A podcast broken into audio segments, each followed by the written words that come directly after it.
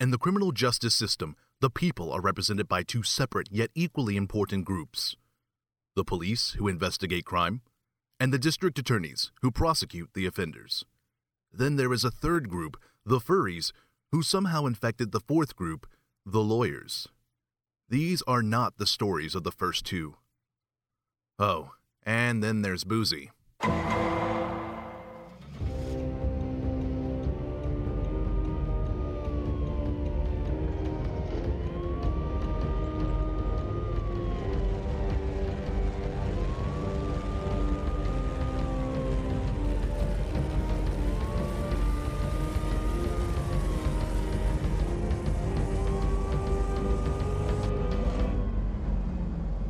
Welcome to For What It's Worth. An introduction to and exploration of the furry fandom.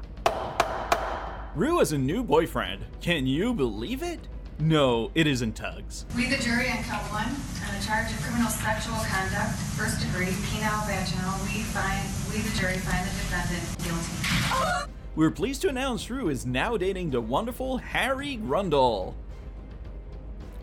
Rue's dating Harry Grundle, huh? Who's Harry Grundle? Do you do you like Harry Grundle? no, I love my boyfriend. Well, does he like Harry Grundles? uh, um, I don't know. Well, you should ask him. Call him up. I want you to call him up and go. Second, do you like do you like Harry Grundle? And, and, and, and then report back. But anyways, welcome to For What It's Worth. This is season six, episode eighteen, Gin and Soft Sits. This is Rue. I'm Tugs, and I don't know what comes next, but at least we did it right this time. Good Yeah. job for us. Thank you. So my apologies to everyone out there. I have had a very long day, so I'm trying to keep the salt mine nice and closed, sewn up tight like a new anus. But we'll see if it goes somewhere. You said the A word. I did. I like being anal. No, stop it. ah. Anywho, so uh, this is um, once again for what it's worth. If you didn't know already, and um, so yeah, BLFC. How was that um, convention for you, Mister Tugs? Wow, I'm going all over the place. Yeah, I don't know what you're doing. I don't know. Uh, I was. It was all right. I was. I, I. I'm running into the same problem I always talk about lately, which is when I go out of town. I don't know if I'm working too hard, if I'm getting old, if it's both. But I get there and like the first day on a trip now, I'm just like too tired to do anything, so I just want to sleep. No, I totally, totally get it. You, you, you travel and I miss you my finally 20s. get there, and it's like, ah, I. I I'm all out of energy. I know, and and it's just it's kind of depressing. I I always joke now. I'm like, I'm just going to go on a cruise because then I can just sleep all the time. but that would be shitty. Like I'm going to take a week off and sleep. Like you wouldn't appreciate your time off. Uh, and so yeah, we did do the blanket fort. I don't know if it's coming back. The party was kind of a mixed. But speaking of parties, before I forget, the the con parties episode is missing. Yes, we know. We're still going to do it. We're just swapping things around a little bit. BLFC's prep took a long time and so we pushed it off. It'll be it'll be after this episode. I already ruined housekeeping. Sorry. We did the live show.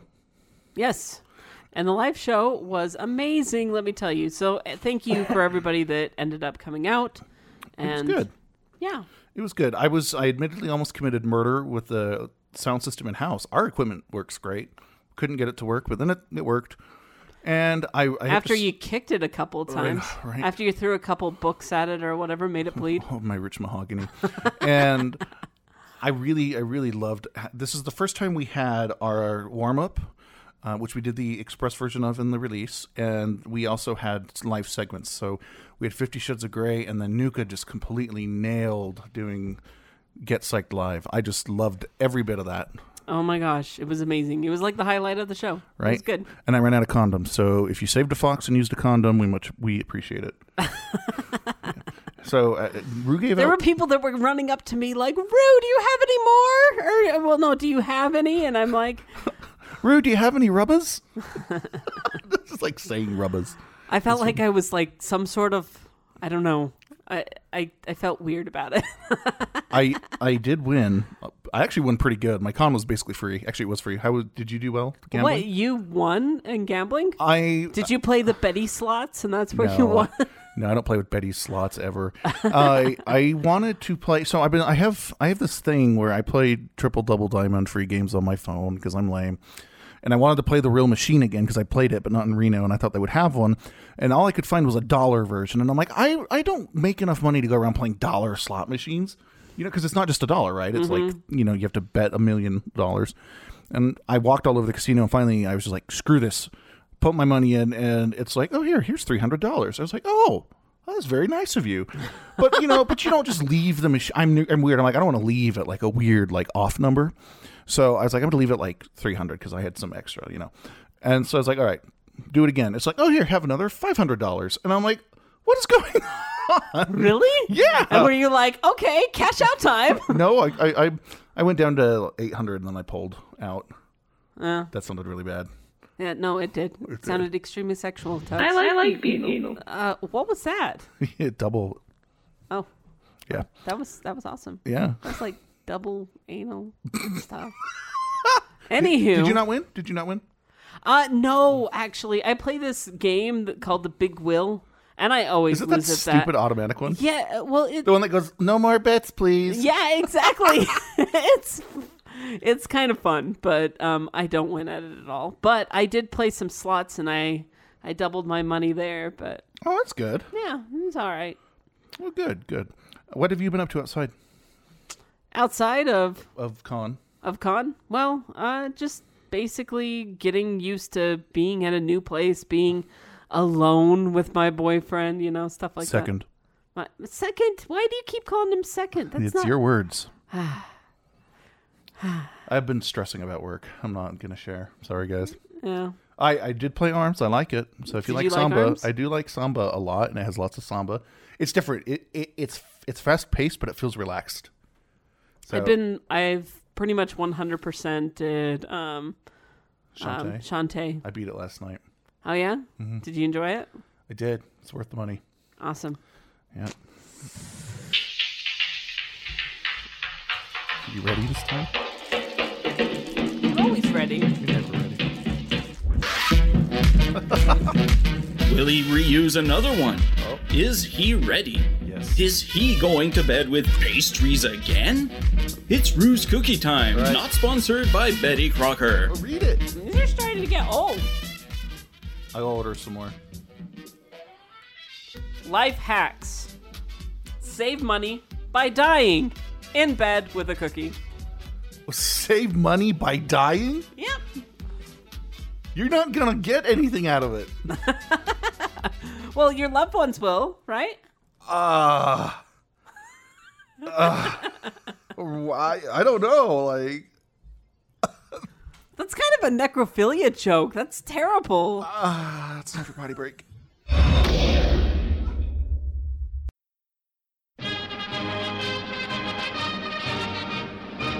You're listening to For What It's Worth, brought to you by Boozy Badger, attorney at paw.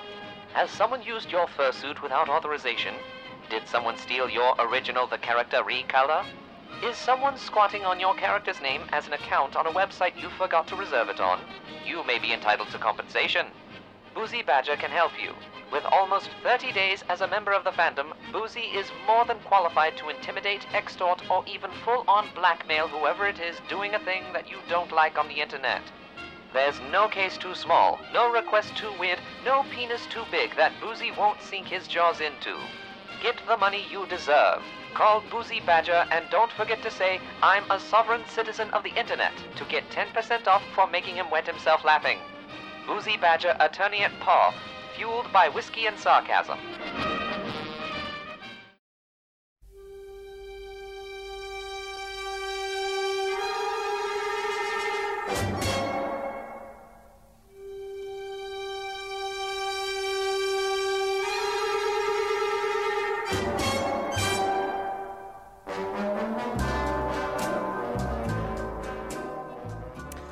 Everybody, and welcome back.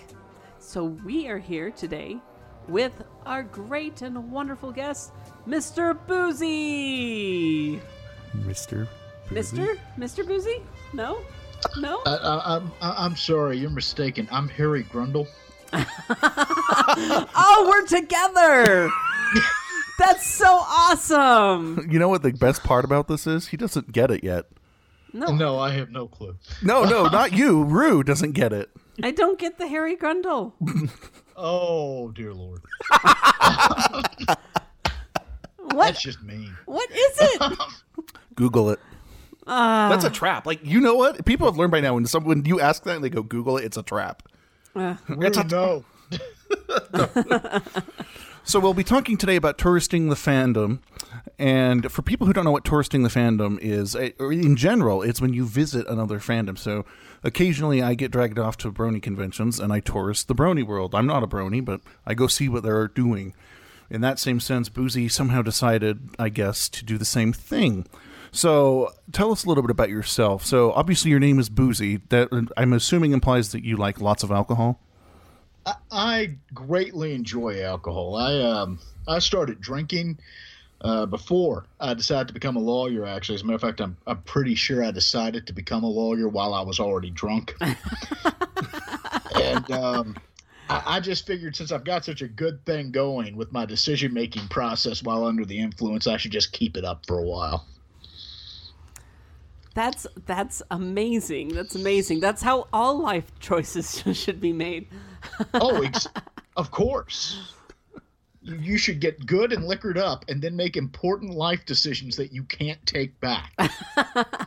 Like for instance, who you should marry. Drink it up. exactly. Harry Grundle. Yeah. Whether or not you should dare, date Harry Grundle. Drink before. Stuff like that.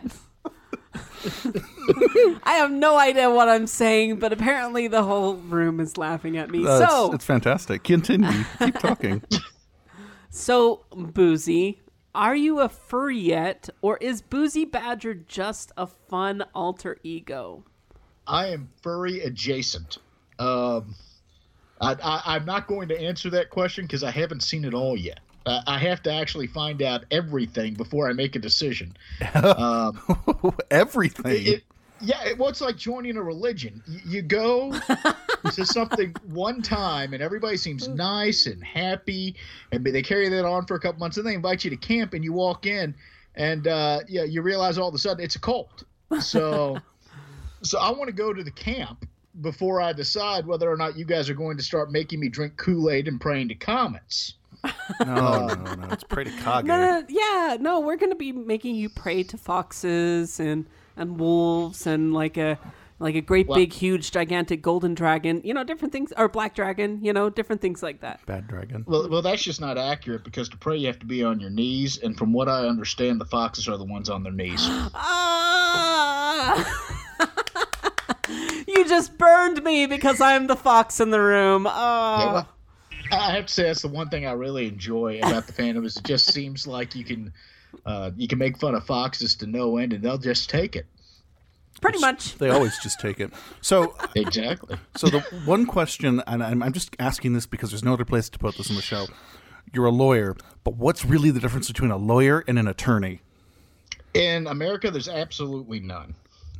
Really, nowhere is there a difference between lawyer and attorney. Um, I guess you can say you'll have things like attorney at law. That's what I am, and then you can have like somebody's attorney in fact, uh, which just means they're representative. It doesn't have to be a lawyer. But uh, for practical purposes, for referencing the career, uh, the profession, there, there's no difference between a lawyer and an attorney. We're the same thing.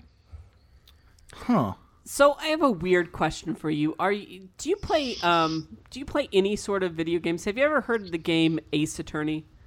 Yes, I have. No, I have not played it. I thought about actually like incorporating elements of that game series into the soundboard Oh really? I, this. Yeah. I will tell you right now, uh, we are our, our house is a law-free zone when it comes to forms of entertainment. we we don't watch lawyer movies, and I'm not allowed to play lawyer games because I'm really fucking annoying during them. Uh, yeah, something happens on Law and Order, and I pause the DVR and start pointing out everything that's wrong with it. What about John Grisham novels? Are they inaccurate? I really like John Grisham novels. They're not accurate at all. But God damn! I love John Grisham novels, but I know it, it's way too dramatic. Like, like nothing really happens that way in court very often. Like, like maybe one time in one place ever happened that way, kind of thing. Right. Yeah. if that. So let's start at the very beginning. That is a good place to Oh, start. very good. Yeah. I got you. I've got your back. Good. Good. All right, so we're going to kick off with an email, and Mafalme sent this email. She says, Hi, Rue, Tugs, and Boozy. Mafalme, you need to use the Oxford comma. It's Mafalme Lion again, and I just want to tell you how I got more involved in the furry fandom. In early high school, my best friend loved anime, and in 2012, we decided to go to our first local convention together, Toricon, a local convention put on at my college. I still attend to teach this, uh, or sorry, teach others about the furry fandom here. She cosplayed, but I didn't know what to do seeing how I identified with animals more than humans. This is how I invented my first persona, Scraps, a mutt fursuit I made from scraps of fur. He wore a tuxedo, much like Tuxedo Man from Sailor Moon. Anyhow, being slightly involved with the anime fandom really helped me develop as a furry and has had an influence on me to this day. This past Toricon, my boyfriend Marshmallow proposed to me as I was teaching my furry fandom panel. On to the question. How did you get involved with the furry fandom, Boozy, in the first place? And did you ever expect to become Popufur so quickly? Thanks for reading my long, unnecessary story, Mafalme. I, uh, I have I have one issue. It's Tuxedo Mask. Uh, Tuxedo Mask from Sailor Moon. That that's how I always heard it. Oh, Uh, I've, I've never actually yeah. watched it. Yeah. I want to. In the uh, now QM tells me because QM's a huge anime fan, tells me that in the Japanese version, Tuxedo Mask is much more active. In the American version, all I ever saw was him show up, throw a rose into the pavement, give a speech, and leave. S- so the yeah, most no, th- I'm laughing because that's the only thing that I know about him. yeah, like mo- I can actually, I actually saw that play in my mind when you when you said that. So Yeah, you just get a very strong florist to do the same thing. um, how I got involved in furry fandom was, uh, I guess it's a brief recap of the hell that my life has become as it spirals out of control. um, I was in the lawyer chat room. There, we have a chat room. It's about two to three hundred lawyers from around the country, and what we do is we sit in there, we talk to each other all day, and we make fun of you guys uh, not furries, just people in general. and uh, somebody had posted this whole RMFC sovereign citizen thing because I, I have a real affinity for crazy legal stuff. And I read it and I went, well, I haven't thought of a blog post for tomorrow, uh, so I'm going to write about this. And I wrote about it, and um, by the next day, I think a thousand furries were following the Twitter. By the end of that week, my website had crashed and I'd had to upgrade my hosting plan twice. And um, there were pictures of me as a badger being drawn. And it has just been like a strange drug trip since then. So, So, what did you know about furries before you looked that up? It Just was it just what everyone else knows about furries? Like, oh, it's just this throwaway Yeah, I- joke. I mean, I, I have played up some things uh, because there's stuff I genuinely did not know about, but I grew up with the internet. I mean, the internet became a big thing as I was growing up. So it's not like I'm some sheltered kid in a closet. And one day the door got open. I'm like, oh, there's giant animal people everywhere. I, I, knew furries existed. I had a basic understanding of what the furry fandom was. Uh, I knew the the MTV stuff, the Vanity Fair articles, uh, some of the memes that you see thrown around. As for like an in depth understanding of the furry fandom, a- absolutely not. I, I had no in depth understanding of exactly how far this whole went. Um, and so it has been an educational experience. Um, you know, God only knows how many furry lawyers and law students I have met. I actually know of at least four or five that have joined the lawyer chat room uh, as a result of this. So, I'm just imagining this lawyer Illuminati where you're all sitting around in really expensive designer suits, chatting like at keyboards frantically. Seriously. not a, frantically. a lot, a lot more in the way of dick jokes, but pretty accurate. so wait, So- is there a? lo- I have to know. Is there a judge chat? Like, do all the judges have their own chat? God, I hope not. Um,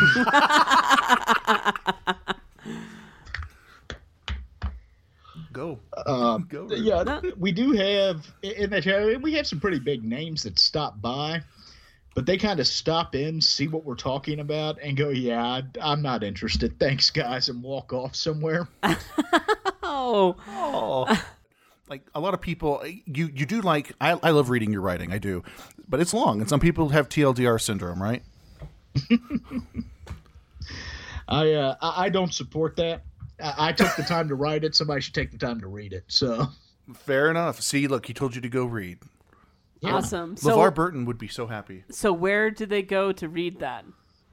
that would be a www.lawyersandliquor.com, and you can tell how old I am by the fact that I actually say www instead of just saying lawyersandliquor.com. i still say www what do you, that doesn't make you old What? No, I just. Uh, you're right. It doesn't make you old, but it was funny. It was a joke. it's actually you you you you you you dot Well, at least you're not, you know, older than other people that's that still say HTTP and all that stuff. backslash when it's not. Backslash.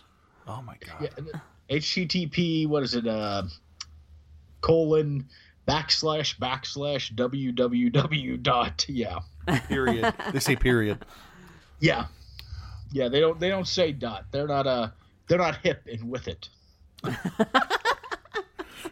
So uh, we're gonna uh, after after we go to break, we're gonna talk more about your touristing specifically. But as, as far as your blog goes, you you have continued to blog about furry stuff, right? That's right. As a matter of fact, um, you know, since I've become kind of the dancing badger of, of the furry fandom, um, I'm dedicating the last Friday of every month to uh, to furry centric legal matters. That must be really interesting. I've only read a couple, honestly, but Yeah, it, it's um, I mean, you all got some fucking problems. is that is that official legal opinion? You have fucking that, that problems. is an official legal opinion. That is my assessment of the case right there. Well, you know, Boozy, maybe maybe it takes a lawyer to get the furry fandom to get its act together. You know, before before the furry thing, I wrote a post uh, about a guy, a lawyer in Philadelphia, actually, who had retweeted about a parrot. And it turns out he stole the joke from a uh, a family lawyer. Apparently, stole the joke from a family lawyer in Georgia. And this guy got a lot of stuff. And I mean, I went on a two three day bender about that. That's the first time that the site really jumped up there. Like one of the People magazine blogs was linking to it. wow. Uh, yeah, it showed up on BuzzFeed at one point. And I was like, oh, that's great. And everybody was calling me the parrot guy. But that that was the joke. Whenever they would refer to lawyers and liquor, they'd say, Have you read this nice parrot blog? um, now, the other day I'm in the Slack and uh, somebody goes, Hey, is the furry guy in here? And like five notifications with my username pop up as people are going, You're talking about boozy. Um, Fantastic. so among the lawyers I'm familiar with who uh, who are aware that I personally am the boozy barrister, I am now the furry guy. um, among lawyers who who aren't familiar on the boozy barrister, oh, I've heard it talked about. um, uh, I when I did furthermore, I had uh, the week before they had had a bar association dinner here, and I'm sitting at my table, and a few tables over, I hear one lawyer say, "Have you heard about this fucker with all the furries?" and that's when I decided it was time to leave. Um, mainly because I was about to break down laughing. but uh, it's it's been interesting. Uh, as to lawyers I work with daily, there's a reason, and I go into it in a lot of venues. People I ask me about. There's a reason I keep Boozy Barrister and the Lawyers and Liquor Writer anonymous. Um, so most of the lawyers I interact with on a daily basis, if they don't already know who I am, they uh, they would not guess. Now, a few guys I actually went to law school with, though, uh, reach who all practice in this area, reached out to me and sent me links to it, and not too long afterwards started going, "Are are you uh, are you the guy from the blog?" And so that that went down real fast, and uh, they all think it's amusing. I, I think it's hilarious. And I think you guys are great. You're a lot of fun. Um, it, it actually kind of makes my day. In the middle of the day, I'll click open the uh, the tweet deck and read what's going on before I go back to work, and it's it's wonderful. it is it is rather fun to to tweet. So you mentioned about furthermore how did you um, end up wi- winding up going to Furthermore? Uh, they reached out and asked if I wanted to come. And uh, at, at, that point, I had already uh, accepted a, a, very kind invitation from Anthrocon to just kind of come and have them show me around. Um, but everybody was telling me that I should go to another furry convention, a smaller one first. And uh, furthermore, Kit over at Furthermore had sent me an email and asked if I wanted to come. Um, at that point, I wasn't really sure. Yeah, it's kind of one of those, well, it fits into my schedule sort of things. And I looked at the schedule, and finally I contacted back. Said, you know what? Yeah, sure, sure, I'll uh, I'll show. But uh, since Furthermore was offering to to pay for my registration, and they're they're a much smaller concept, but you know, I want you guys to get something out of this too. So if there's any way I can help you, let me know. Um, and there were a lot of calls for panels, uh, so I, I did a panel for them and that's how I ended up there. I, got off of work. I never closed my office early, so I got off of work at 6 p.m. on a Friday, drove three hours, walked into a hotel, got shit faced, uh, walked around the next day, shook hands, did a panel, and then went home the next day. It was a lot of fun. I, they they were wonderful. So, what were you expecting? You know, because I'm sure you're, you're driving there and you're you have a preconceived notion. You know, it, ex- exactly what I saw. a bunch of people having fun. Did you? And quite frankly, that that's all I expect, guys. You understand, furries aren't the only geeks out there. Well, no, they have comic cons uh, for this. yeah, I, I, mean, whenever somebody's like, "Oh, it's a convention," I'm like, "Well, you're assuming that last year I didn't go to a zombie convention in Philadelphia." Uh, yeah, I've been to them before, not furry convention, but I've been to a convention before. I expected to see a lot of people having fun. That that's what I saw. I saw a lot of people having fun, having a good time. Uh, if there was anything more than that going on, it was going on in a closed hotel room, and it was none of my goddamn business. I love that line. So when you ran the panel, like what what was your what what was your panel about? How did it go? It really was just a Q and A. Um, I I they I helped them with the charity auction before the panel, and then I went outside for a smoke. And I walked back in, and the room was full of people, including a large number of fursuiters. They had set up a table and a chair on the stage with a bottle of Blanton's whiskey and a glass.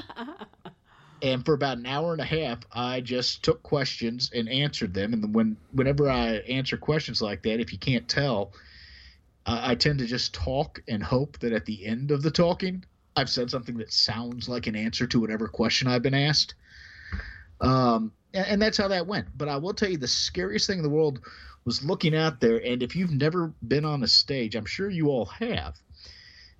But for me, looking out on that stage and seeing all these soulless, unblinking fursuit eyes just staring straight at me was a little disconcerting.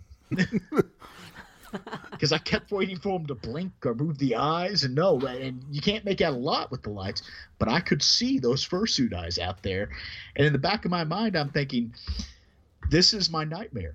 Like I'm going to wake up tonight like eight fursuiters standing over the bed just watching me sleep. and they probably all have follow me eyes too. And, oh, and I'll that, tell you the, the most surreal moment with all that was after the panel was over. They gave me a, a little girl named Harper, and Harper was wonderful uh, as my liaison, who who was supposed to be looking out for me all weekend. Of course, I didn't really need her because uh, everybody was wonderful. Everybody was great and polite, and nobody really uh, uh pushed any boundaries with me. But I'm on stage, I'm shaking some hands at the end of it, and people are coming up and they want to shake hands and say things. That, that's fine. And I look down, and there is a dog uh, in front of me, a, a five foot four dog that says, Boozy, I loved your Q and A. I said, wonderful. And they go, and my friend has a message for you, and starts reaching behind them. And the thought that comes into my mind as a lawyer when somebody says, I have a message for you, and starts to reach behind them is this is how I die. That's what I was thinking. Uh, what happened? On, on, stage at a furry convention, mom is going to have so many questions when they call her. Um, nothing happened. Harper jumped in and uh, had heard that part and jumped in. And all, all they wanted me to do was they were they wanted to give me an invitation to their room party later, uh, which I, I did not go to, not because of anything with the people who had invited me, but because by that point, uh, with the charity auction and with the show, I had been on stage for about four hours. Uh, I had been up since about five, 4 or 5 a.m., which is when I normally wake up. It was 2 in the morning and I was tired.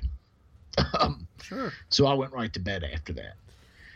But uh, but yeah, that, that's just that that was the most surreal moment of it for me was a, a tiny little dog saying, "I have something for you," reaching behind and making me go, "This is this is where they shoot me on stage." So That's a, isn't that a scene out of A Time to Kill? it may be. I think it is. Well, you I know- think that's where it's from. Well, you know, with furries, it just depends on how they're saying that. Like, are, did he did he say that in a you know a sexy voice, or did he? I have sexy. I have something to show you, Boozy. It ru- you're, you're completely wrong. As a lawyer, I can say anybody can say something in any tone of voice with the intent to kill you because they may not be mentally stable. Ah. Um, well, you are on Uh, this but- show. but yeah, it, it was a lot of fun. I mean, I, I really enjoyed it. Um, I, I, I definitely would do it again. A plus plus plus. So, what was the most different thing? I mean, obviously, there's a lot of similarity, but what was the most different thing, as far as Furthemore and what you were expecting compared to other cons? I think I was expecting a lot more drinking. um, You need to come to honestly- BLFC. I, I had I had heard that furries are nothing but drunk at these conventions. Uh, and the first night, I'm pretty sure myself and uh, Fox Keegan from Curtailed Comic, uh, who I palled around with the whole weekend, I'm pretty sure we were the drunkest people in the hotel. I'm not joking. I got a noise complaint in my room. Wow.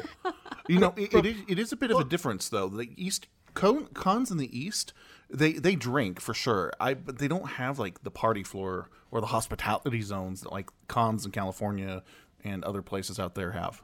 They just Oh no, don't. they had it. I just I just was sitting there eh, because we got noise complaint, and it was like myself, two members of the con staff, two of the guest liaisons, and Fox and the Curtail comic, and we weren't being loud. We were drinking whiskey, and one of the members of the, the con staff was playing their harp, and we got a noise complaint. Wait, hold on. You're playing their harp and you yeah, got a noise. Complaint. You're complaint. sitting around in a hotel room drinking, and someone's playing a harp for you. Oh yeah, a- and I and want singing- that. and singing songs in Celtic. I mean, it was wonderful. What? I've I Yeah, have What convention did you go to? I've been going to cons for 15 years, and no one has played a harp in my room ever. Go to law school. I am doing this wrong. Change your life. Were they wearing white when they played the harp? I'm imagining some Greek goddess. Tugs, what you Nope. need to do is No. get very, very, very drunk and, you know, change your life decisions. I want someone to play a harp for me at a con. Well, there you go. This this is going out before the next convention you're going to. I'm sure you can get someone to. I know. No, the other one time we said we want a bag of dicks, and someone sent us a bag of dicks. So I'm hoping somebody will play a harp in my room. They were candy dicks, not real dicks. They were really good. Not not severed dicks. They were they were candy dicks. Oh, it's okay. For a little bit there, I was joking about, uh, you know, ha- having a sampler of Bad Dragon shit just show up at my office. It did. And like it? three seconds after I tweeted that, I went, I should probably make it clear I'm joking, or one of these assholes is going to find out where my office is and mail a box of Bad Dragon dildos to it. They'll send you like And a I- whole bunch of mini ones. Yeah, and I do not want to explain that to my paralegal who opens the mail. if you get a box that is from Arizona, don't open it. So I, I do want to ask you, like, because you you went to this convention, like, how does that differ from other? Um, like, have you been to you've been to a lawyer convention? How is it different between a lawyer convention and a furry convention? Well, first we we call them conferences, not not conventions. It's very true. Stop playing with that. Uh, se- second, completely different type of suit that everyone's wearing.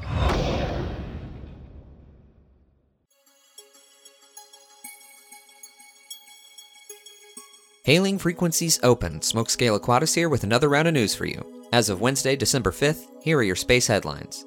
Oh boy, there's a lot that happened since the last episode. I'm going to try my best to get through the big highlights.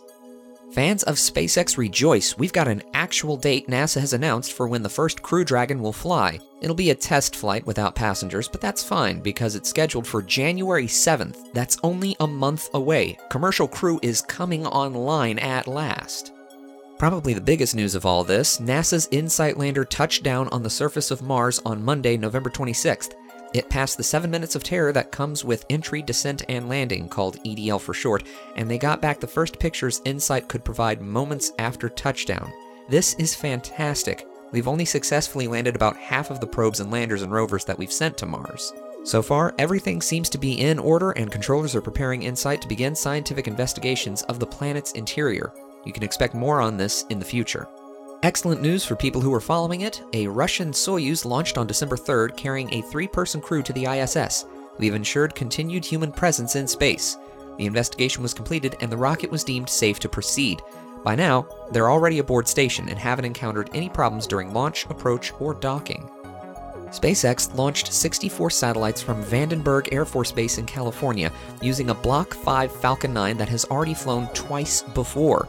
This is the first time they've seen one of their rockets fly a third mission, and it landed successfully as well. It was supposed to touch down on land, but because there was a sensitive payload on site, they sent out their autonomous drone ship to catch it just offshore. In the footage people capture of it landing, you can see it start to disappear over the horizon, then just the top of the first stage was visible. Eat that, flat earthers. NASA's OSIRIS REx mission arrived at Bennu yesterday. It'll begin two years of mapping and examination of the asteroid before it reaches down and gives it a little boop to take a sample of the surface material to return to Earth. It'll be a bit of a wait, but this will be quite a mission to watch for. And last but certainly not least, earlier today, SpaceX launched a Dragon capsule to the ISS. It slipped a day to replace the food for the mice on board, which had started to grow mold. The capsule was successfully deployed on orbit, while the first stage failed to land back on the ground. It instead did a powered soft landing in the water just off the coast. What we're hearing is it appears undamaged, but the hydraulic pump that controls the grid fins had failed. It looks like they may be able to recover the first stage regardless of its quick bath. That's all for this round. Stay tuned for the next episode of For What It's Worth for more. Until next time, this is Smokescale Aquatus saying keep looking up, space fans.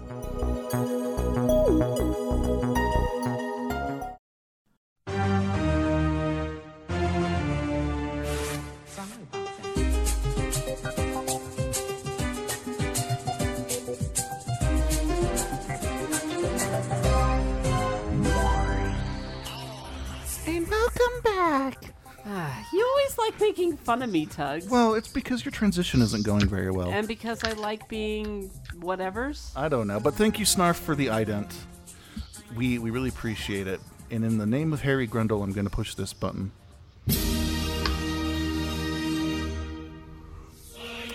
Today's episode of For What It's Worth is brought to you by our wonderful, wonderful people who we've sold out to for 30 whole seconds. That first person on the list is Fido. Fido is still our Uber supporter, so thank you, Fido. Like, seriously, the reason you're listening to the show right now is because he's donated a lot and we paid our hosting bill. No Yes. joke. he made a Because of difference. him. Because Yay. of Fido. The second person is I don't know how to make another Doritos Locos joke, but there it is. It's Dokos. so thank you, Dokos. If you would like to support the show, go to patreon.com slash FWIW and pay for the show because we're sellouts for 30 seconds. Yes. And that's our 30 seconds. That's so it. thank you for donating. Yay! Woo. All right, so let's go back into touristing. So you posted this blog and you said that your your site crashed Twice. twice. like how close were these crashes? Uh, well, I, I'm sitting at work, and I'm actually in the lawyer chat room again, and uh, one of the guys in there comes, it posts a message that says, "Boozy, the furries are saying your site's down." Um, because at that point they were all watching you guys too, and I look at it, it is down. And I start getting, oh, it's it's been DDoS, it's this, it's that. No, and I just exceeded my bandwidth for the month, uh, like four days into the month. So I upgrade it, and then it goes down later that afternoon again. So I call and I upgrade the hosting plan again. Did you just go unlimited at that point? No, I haven't gone unlimited yet. that, that's a whole different pricing tier. I'm not there yet.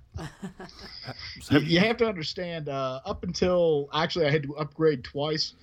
Uh, lawyers and liquors, it's paid out of pocket. Uh, yeah, there's no until recently. There's it didn't generate any income. I didn't see any reason to. Um, the idea being that I would be able to at some point do something with it that may be able to translate into translate to actually getting paid. Um, but it's always just kind of a, a, way for me to vent, a way for me to type things I wanted to say, uh, and stuff like that. So when this happened twice, I uh, I became a sellout, and I started a Patreon, which has now covered the hosting costs. so, uh, so, I mean, I caught on to this furry shit real fast when it came to money. Are you saying we're easily exploitable? no.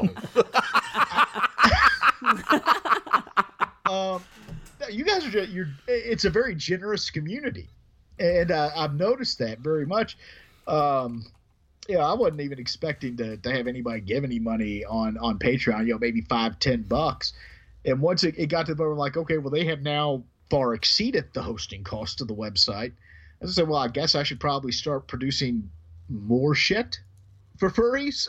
Um, and and that's uh, that's how I got to the current situation where I'm kind of sitting here and and going, oh, I don't want to piss them off too much. They're paying me now. I which, may or may which not they live with you, right? Law school out of the basement. and a convention. Yeah, yeah, Basement Con 2018. Uh, my lawyers have advised me not to talk about Basement Con 2018 until the refund issue from Basement Con 2017 has been resolved. you should probably send someone a really important letter with a thumbprint. so you, you you joke, but right now on my work computer, thanks thanks to all this, I now have a uh, a, a, snip. Uh, I guess it's the snipping tool on the work computer, but I snipped the red thumbprint from that RMFC letter. Mm-hmm. And it's saved on the computer, so now when I'm sending emails to other lawyers I know who are aware of this, I, I text that thumbprint beside my signature line.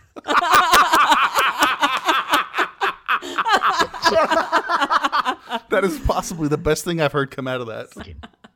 You know, you could be the lawyer that goes to a conference, but like you're in a fursuit and you're wearing like you know a nice, you know, sports sport coat or something. You could be that guy. Oh, oh yeah. That that would just be. I will love to explain that to the disciplinary board. Why, why, did you, why did you show up in a badger costume? Because the furry guys told me to because you guys were all really, really, really serious right then, and we needed to change it up. so we have an email from Dronon, and he says, Back in 2002, I was moving to a new city where I didn't know anyone. A friend of mine was helping me get settled. One night, he took me to the university where he knew someone in a local LARP, a live action role playing group.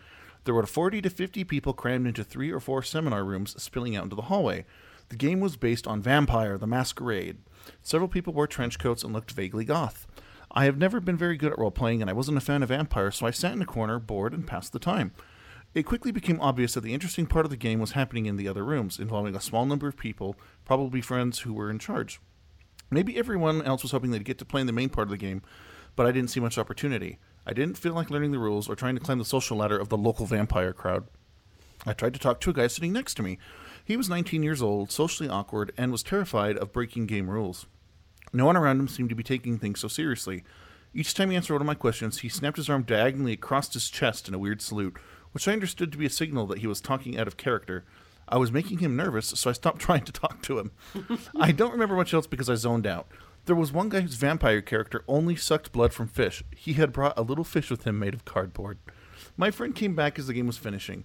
He introduced me to a few people, including a Native American woman with a crew cut. We spoke only briefly, but one of the first things she mentioned was that she was a lesbian and invited me to join some of her friends the next weekend at a nude beach. I turned down the offer. That was my brief and very incomplete counter with live action role playing. And he sent that because he was talking about visiting another fandom and how alien it was. So you you visit the furry fandom, you go to a con And then you decide to keep going around and exploring it? Like what made? First- Uh, go ahead. I, I want to say I don't give a shit what the question was. That story's amazing. I just like the guy with the fish, actually. I, I I, it had that. everything. It had social awkwardness, a guy hitting himself in the chest with every sentence he says, lesbians inviting you to nude beaches, and sucking on cardboard fish. this could be a lifetime movie, guys. You need to email him back. We got to buy the rights and get on this shit. I think he's in the show chat. I'll hit him up. Oh, we're gonna we're gonna be rich. Man, that car and and think about it. Think about we could be selling merchandise of cardboard fishes. Yeah. Great, and then everybody could like we we could we could sell the treats and like people can like actually suck like you know sugary substances from the the fish and different things like that. So yeah, so you you just decided to keep looking around at that point? Do you know any lawyers? No, I I don't. Okay. I don't really have many friends anymore. No, that's not true. The biggest trait you find in lawyers, especially guys like me, uh, who do things like civil litigation, where you have to look into a bunch of stuff, you know, you, you find one thread in the law, and you got to follow it all the way back, and that's just how your job's done. Uh, so when we focus on something, we tend to focus on that thing. Uh, my partner has not want to fight with me in five years because of this. Uh, and it's it's just well, it's so you know I'll go to a furry con. Everybody's going, oh well, you've seen it, so now you got to stop. No, no, I'm I'm on the first level here. We're nowhere near the center, uh, the the core of furrydom yet. So uh, what I what I'm taking away from this is that there's not very many lawyers with ADHD. And no, no, they don't survive. So so we, we go ahead. we actually eat them. Uh, much like a lion eats its young that are too weak, we eat lawyers with ADHD. So so you've done all this touristing, and I, even I've gotten in on the show Twitter, and, and that's been hilarious, and I've loved every second of it. But what's been the most surprising thing in your exploration so far? really how down furries get on themselves as a community. Um, it's like today. T- today is Fetish Friday on Lawyers and Liquor. And uh, the fetish we wrote about today was zoophilia and bestiality. Oh, we just did a show on that. And um, furries are not mentioned at all. But I posted it, and I mean, it became oh, it's a stereotype. uh, Until finally somebody said he he didn't mention furries at all. Uh, but it's immediate when something negative comes out. You, you kind of circle the wagons, and you know there's one side going, "We're not all like that." There's another side going, "Yeah, we're sorry about that thing." Um, but you guys get down on yourselves real easy. I guess I, I get it because in looking into it, you guys got a lot of bad press over the years. Um, but you need to calm down just a little bit about it because I've met a lot of you face to face. I I talked to a lot of you, and y- you're raising lots of money for charity. You have amazing art and good stories. You have pilots, doctors, lawyers, research chemists uh, police officers, a, a lot of upstanding, respectable people in your fandom. And the things that are out there to be embarrassed about get played up more because that's the sexy story. That's what, whenever something happens, that's what people want to hear about. Sex sells. Yeah. They, they want to hear about the weirdos in the fursuits. They don't want to hear about the heart surgeon in a fursuit who led the charge to raise $10,000 for charity. Um, but you guys kind of, it seems like you really internalize the bad press and then get very defensive about it. Uh, and I, I can understand it, but that's kind of the most surprising thing is there's so much good that I see going on in the fandom and the bad that I'm seeing isn't really out of proportion with the bad I see in the general population every day. So that brings me to my next, uh, our next question is what what do you find that is not surprising about the fandom? You you mean adult people like to have sex? that just that just I'm shocked. I'm I'm a Puritan personally. I, I've never had sex. I'm, a- I, I'm sorry that your life is boring. Yeah, well, that that's a goddamn lie. Is there anything you wish you hadn't found? uh, you know that cheese grater picture with the raccoon? Now I do. Yeah. What? That's Oh, oh, weird. no, no, no. Take a moment. Do you have access to Google while we're sitting here? Of course I do. Well, wonderful. Go to e621.net Hold on, let me go to incognito mode. Okay, e e621.net. a- and I want you to look for, I think it's raccoon cheese grater, and, and make sure Rue sees it on air with a hot mic. Um, hold on, hold on.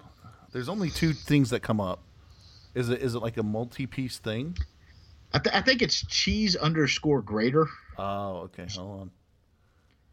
Cheese. I'm just gonna get rid of the raccoon. This now I want to know. Oh! Oh! I, I haven't seen it yet. Oh!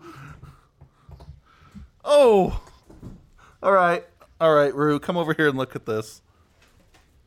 Oh my gosh. Are you serious? You know what's terrible?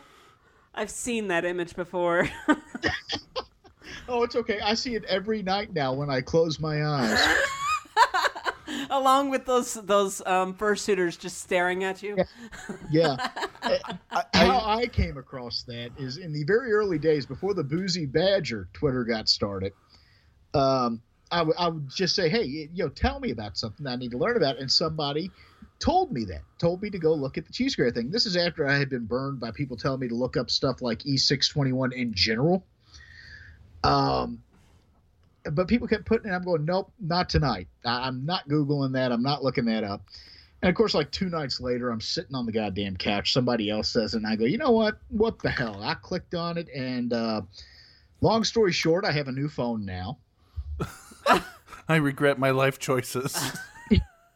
And uh, and I'm taking great joy in, in passing this on to anyone who who says they haven't seen it yet, because if I've got to suffer, so do you.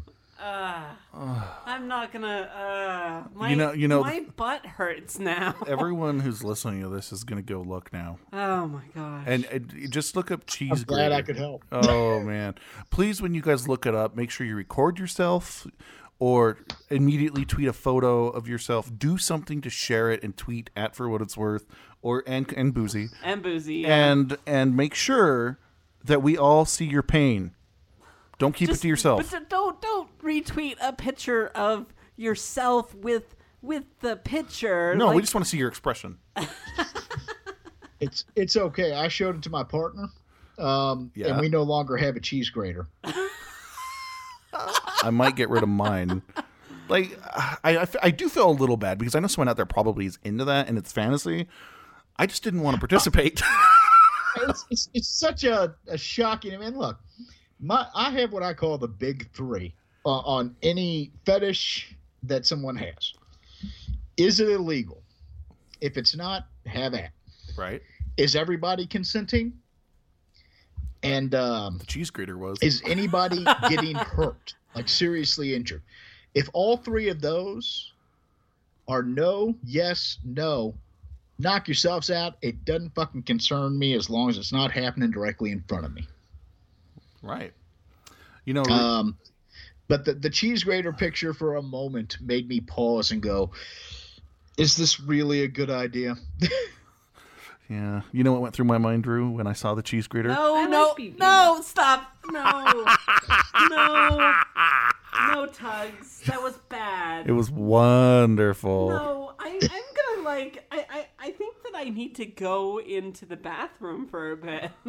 Well, we don't have break for a while, so enjoy that. Ah, Oh my god. Okay, so before we go to general Q and A, um, we we wanted you to give yourself a rating. So here's here's how I phrase the question. So in some of your recent blogs, you referenced RF 2015 RainFurrest and Fox's receiving, which are actually pretty deep inside references. Most people outside the fandom aren't aware that the the fandom has managed to kill one and now two conventions, and that Foxes are the bottom of everything. So What would you say your level of insiderness is? Make, I, it- uh, make your own scale. Are you familiar with who George Plimpton was? Sounds like he owned a Blimpies. Now, George Plimpton was an Ivy League educated reporter who, uh, to write about experiences, uh, lived them. Uh, he played a game as an NFL player. He was not built like a football player. He went uh, several rounds with professional boxers to write about boxing. He was actually uh, in the hotel when Robert F. Kennedy was shot. Oh, He's one of the gentlemen who wrestled down the assassin. Uh, but he always kind of embedded himself very deeply in that to get the experience.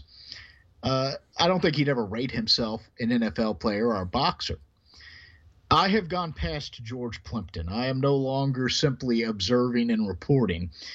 I'm progressing towards Hunter S. Thompson levels of involvement where he embedded himself with the Hell's Angels to write a book until they beat the living hell out of him and he left because he was scared for his own life.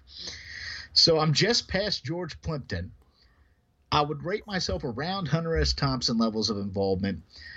I have not yet gone full on Patty Hearst, who uh, was the the daughter or granddaughter of the publishing magnate William Randolph Hearst, who was kidnapped by Syrian refugees or a, uh Syrian Liberation Liberation Front, I want to say a terrorist organization, whatever it was, and uh, had Stockholm syndrome and actually joined them in their attacks. I have not hit that level yet. After Anthrocon, check back with me. You know, Anthrocon I've heard described as more of being like a trade show, so I think you'll be okay. So people still go, but it, it it's big, so good luck. Oh, it, it's not going to be the con; it's going to be the interactions with the people. So, you know what? We have some emails that our lovely furry friends have sent in that they've wanted to ask you, Mr. Boozy. That's frightening. I know, I know, it's super frightening. Um, the first one is from Dronos, and he- Dronon. Oh, Dronon. I am sorry. Get on the Dronos. Ah. Anyways, if you were stuck in a small town in France and all of the good motorcycles and the rental shops were reserved, how would you convince the rental guy you um, to rent you his bike? Your solution cannot involve money, poor eyesight, a buzzer, a hat, a water spray bottle, a stolen jacket and passport, masking tape, a magic marker, peppermint candy, cat hair, or maple syrup. Uh, You excluded most of my normal ones, but I'm still an American in this scenario, right? In France, Okay, so I'm just going to use one of the 19 guns that everyone knows all Americans have on them at all times. Okay. So our next email is from Rally. Rally says, Hi, Rucifer, Tugs, and Boozy. Um, I'm not a longtime listener of the show or podcasts in general. In the past year, I've stated I've started listening to several of the regular base um, base because I've managed to find some time where I can multitask and listen. For what it's worth, offers a diverse view of our multi-face fandom, and I've come to enjoy listening. I have a couple of questions for Rue and Tugs. Oh, there's, he's divided them up. Okay. I, I know most podcasts have an opinion of thou shalt not have any podcasts before mine, but I was wondering if either one of you um, have any other podcasts you'd recommend for in, um, inspiration or enjoyment in the furry fandom or not. Personally, I think that This American Life is amazing. Um, so is Serial. Those two podcasts are just amazing. If you haven't had a chance to um, listen to Limetown, um, I would highly recommend checking that out as well. If you want something short, which is often me, I listen to my show and one other, which is Nightside Project, which lived on as a podcast, so it's still being made. So, Boozy, here's your question. So, first, first the question you've probably been asked uh, half a million times already. How did you get mixed up in our crazy ragtime um, Ragtime. mul- multi-crew of a fandom? You've already answered that, but I love how you read that question. Eh, Motley Yeah, Crue. I, have already answered it, but I love the fact that they use the word ragtime because now I'm hearing the entertainer playing on a loop in my head. And then second, um, what advice would you give to a person slash persona that may be unknowingly dating somebody under the age of 18, assuming in the United States? Or Stop, is stop now. um, and, uh, no, I, I'm, I'm very serious. As a matter of fact, uh, that is going to be uh, an upcoming Furry Friday post once I talk to a couple other people because it's um, it, it's something that I keep kind of running across in your fandom, and it makes a certain degree of sense because from what I've seen, so much of the interpersonal interactions in the fandom outside conventions are happening online. Um, but if you suspect that you are in a relationship online or otherwise, uh, and I would even venture to say, especially online, that is under the age of 18 and you are over the age of 18, that relationship needs to to stop. And the the main reason I say because every time I, I say that, somebody goes, "Oh, well, the age of consent in my state is." Um, federal law doesn't care what the age of consent is in your state is. There's something called uh, oh what I'm trying to remember the name of the act, but essentially it's a it's a white slavery act is what it is. But you can't transport a minor across state lines for any sexual purpose. You can't receive photographs of a minor, even if they're over the age of consent, that are explicit in nature. Uh, most state laws and most federal laws will prohibit you from from taking any of those actions and explicit text messages have been used in prosecutions. Uh, and in some states, if it's a state based prosecution, some states will allow you to say, I didn't know they were a minor as a defense. Other states will not. Other states, it's what we call a strict liability offense. Your knowledge is immaterial to some extent. Uh, so if you think that your partner is under the age of 18, that's something you need to confirm very quickly, and uh, otherwise uh, back off. And that's it's very no shit, but it's very hard to implement and practice because there are emotions. You can't always be cold and clinical on these things. But whatever the justification is, oh, they're turning 18 in two months. Um, then wait two months. What a difference a day makes. oh my gosh, mongrels! I love you. see, see, So- and, and hold on, I want to build on that Go for just a second. This is why when we invite people to the Telegram chat, we say be an adult. We know that there is an age of consent. We don't care because the law doesn't care. Stop. and I, like I said, I should be clear because when I hear that question, I think my my partner may be under the age of 18. If you've met them in person, you probably know whether they are or not. And if you haven't met them in person, there's probably a good reason you haven't. It's likely because they live in another state. Uh, at which point, you're not just talking state laws, you're talking federal laws. Uh, and even then, when you get into states, eh, yeah, you can have an age of consent for sexual activity and an age of consent for marriage of 16. Um, yeah, where, where I live, that that's our jurisdiction's age of consent. Now, our child pornography law and our communications law requires the person to be over the age of 18. The age of consent and the age that somebody can send you a dirty picture are two different things. Boozy, I have a, a burning question that is inside my heart. No legal. You should probably have a doctor look at that. And- uh, go ahead. and you know what? If you can't answer it, we'll just uh, move forward with this. But um, you know, within um, our local community, there's been some times that they've been wanting to include 18 year olds a little bit more within um, the community and wanting to allow them to be able to show up without um, their legal guardian. Oh, you mean minors, not Um, 18 year olds. what? You mean minors, not 18 year olds. No, yeah, I'm meaning minors like 16, 17. Okay, because you said 18 year olds. Continue. No, no, no. I meant 16 or 17 year olds are. Um, they're wanting to allow them to just be able to come to these particular events. Um, what is the What's the best course? what's the ramifications? What is the best course? What is what is something? I don't know. What I What, don't- what's the average age of those those events average? right now? Early to early to mid 20s.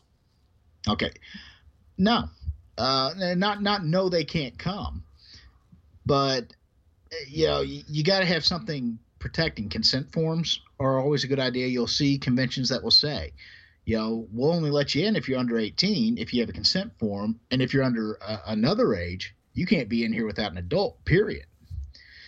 Um, the other half of that, which is almost as important, is making sure that you have somebody there whose job it is to monitor everyone because even the person you trust the most uh, can can slip up. And it's very easy in those situations to without knowing it uh, create an improper situation with somebody under the age of 18 yeah I, i've heard those stories and i've had clients who are on the other side of those stories and i actually have a friend who uh, who's on the other side of one of those stories. He was involved with somebody under the age of 18 and um, you know he, he lost his job obviously. Uh, he lost he was a computer tech. He lost his job. He lost his career because he's not allowed to use computers anymore. Um, yeah a lot of stuff. You really have to monitor those situations. The safest bet is to always say no we're sorry adult or nothing um, second safest is parents and the uh, the third is consent forms. That sounds like a lot of overhead file keeping and things that I personally don't care to bother with. It, and it is, and it's sad because you have a younger community out there, and you want to be able to support that younger community. You want to be able to bring them in. You want to be able to to help them as things come up. At the end of the day, you also have to balance that against the protection of yourself personally and your community as a whole. Uh, the more overage people you have around someone 18 or younger, the higher the chances somebody's going to be accused, either wrongfully or rightfully, of doing something improper. Uh, so you have to have some type of control in place. I'm on the board of a couple nonprofits that that work with kids occasionally, and uh, that's a huge concern of ours. Everybody who is involved with our nonprofit in any way, shape, or form has to go through mandatory training uh, there's a reason that the Boy Scouts of America says that you're never alone with a child. Uh, that that there's always somebody else in eyesight of you when you're with a child. There, there's a reason for all this stuff. Uh, part of it is bad things do happen. Uh, the other part of it is somebody can accuse you of doing something or accuse someone in your community of doing something, even if they didn't. If you have someone else around constantly, the risk of that accusation being a, a very damaging one or, or, having a court determine it found it goes down. Uh, not to mention the chance of anything happening kind of ends. I got an email back in April from a young man. At the time that this happened, he, he was a young man. Uh, it sounds like he was over the age of 18, but not by much who was at a gathering of furries in an apartment. Most of the people there were 21 or over. There was drinking going on. Nobody really had looked out for him, and he was sexually assaulted. Ooh. Um, and, and you know, kind of my first reaction was who was looking out for him. Yeah, who was there checking on him or keeping an eye on him and things like that. And uh, I caught some flack for saying, you know, that, that needs to be something you have anywhere is somebody keeping an eye on the situation that's trustworthy. But the second one, and it's really an example of you know, nobody else in, in that gathering probably had any intention of doing anything like that except for the one person who did. And you never know who that one person who did was. And it sounds uh, maybe a little extreme and dramatic to say you really have to monitor that. You really have to safeguard against it. But unfortunately, that is the uh, the fact, uh, especially in a community like yours where from what I've seen, people are predisposed because of, of negative coverage in the past to think poorly of you. I mean, I in that same post where I spoke about the sexual assault, I uh, I displayed like I think the top five results for furry, and almost all five of them mentioned uh, as a core aspect of the furry fandom uh, sexual activity. And I've been around enough you now know it's that's not any more true than it is for any other group of people. But uh, but that's the presentation that people see when they Google. I, I think the one of the differences though is that the furry fandom is much more open sexually. Like like we we it's not uncommon for a furry to know another furry's kinks, right? But like with other other fandoms that I visited, they don't know that. That's not like a normal thing. Like we're Right. very accepting of it. and, and you know, and that's a great thing, though. I mean, Oh, it really is. That that is a wonderful thing that you have a community that feels like it can be so open with each other. It's rife with the opportunity for abuse, but but um, that's not the downside of it. But it's wonderful that the the furry community is so open with each other. You don't generally see that. Uh, now, as you all can tell from my Twitter, the blog, and my talking night, I'm very cagey about my personal life. I uh I, I don't my my partner's instruction to me was I'm gonna create a Twitter to join in the fun, but God help you if they identify me. Um and uh but I joke whenever somebody and I have been asked, Boozy, what are you into? I've had people trying to guess my kinks. Uh, so I now say I have a very specific kink involving midgets in Civil War reenactor costumes. I thought it, I thought it was like clean desks and rich mahogany Corinthian leather and Oh no, th- those are just general lawyer kinks. Those those have nothing to do about me as the person. What I want to see is a two foot tall Robert E. Lee going to town on a three foot five Abraham Lincoln. This uh, is the going to Gettysburg. Address plays in the background. Somebody's going to I'm end up ju- drawing that now. Yeah, I, I was about to say I'm joking about that, but I'm gonna get to like Anthrocon, open my hotel room. There's gonna be midgets dressed up like Robert E. Lee and Abraham Lincoln on the bed.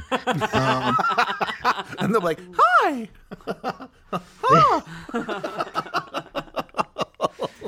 All right, Boozy. So we have another question for you. You want me to? I'll take Um, this one. It's from it's from SK, Oh. and he says, um, "Ask about this. Um, ask about his time in a steam steampunk river rat." As not in. There's a very big difference. Okay, go ahead. You read it.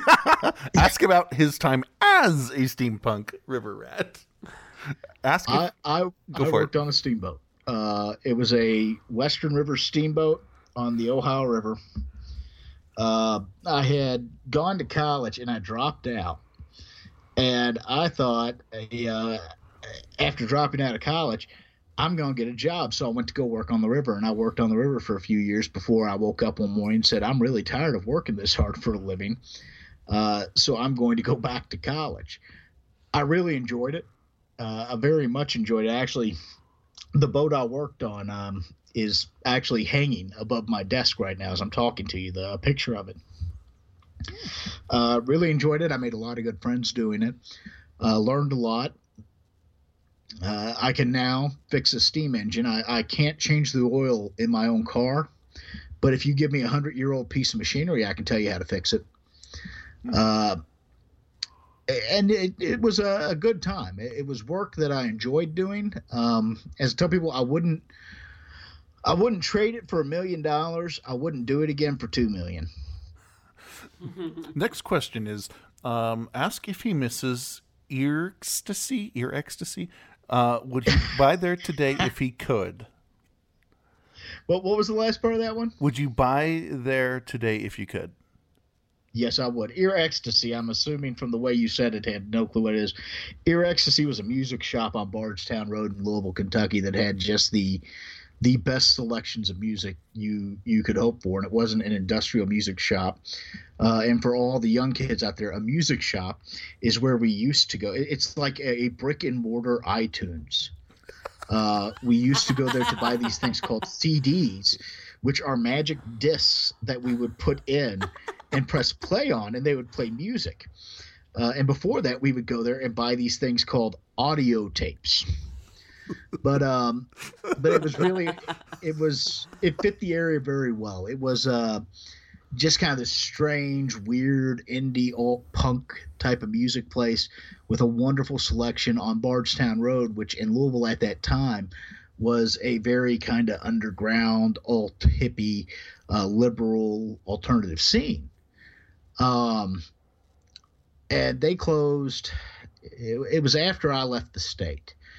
Uh, it wasn't too long ago though, because they closed their initial location and they moved to a new one. I don't think they did that well at the new location, and, and they closed for good there.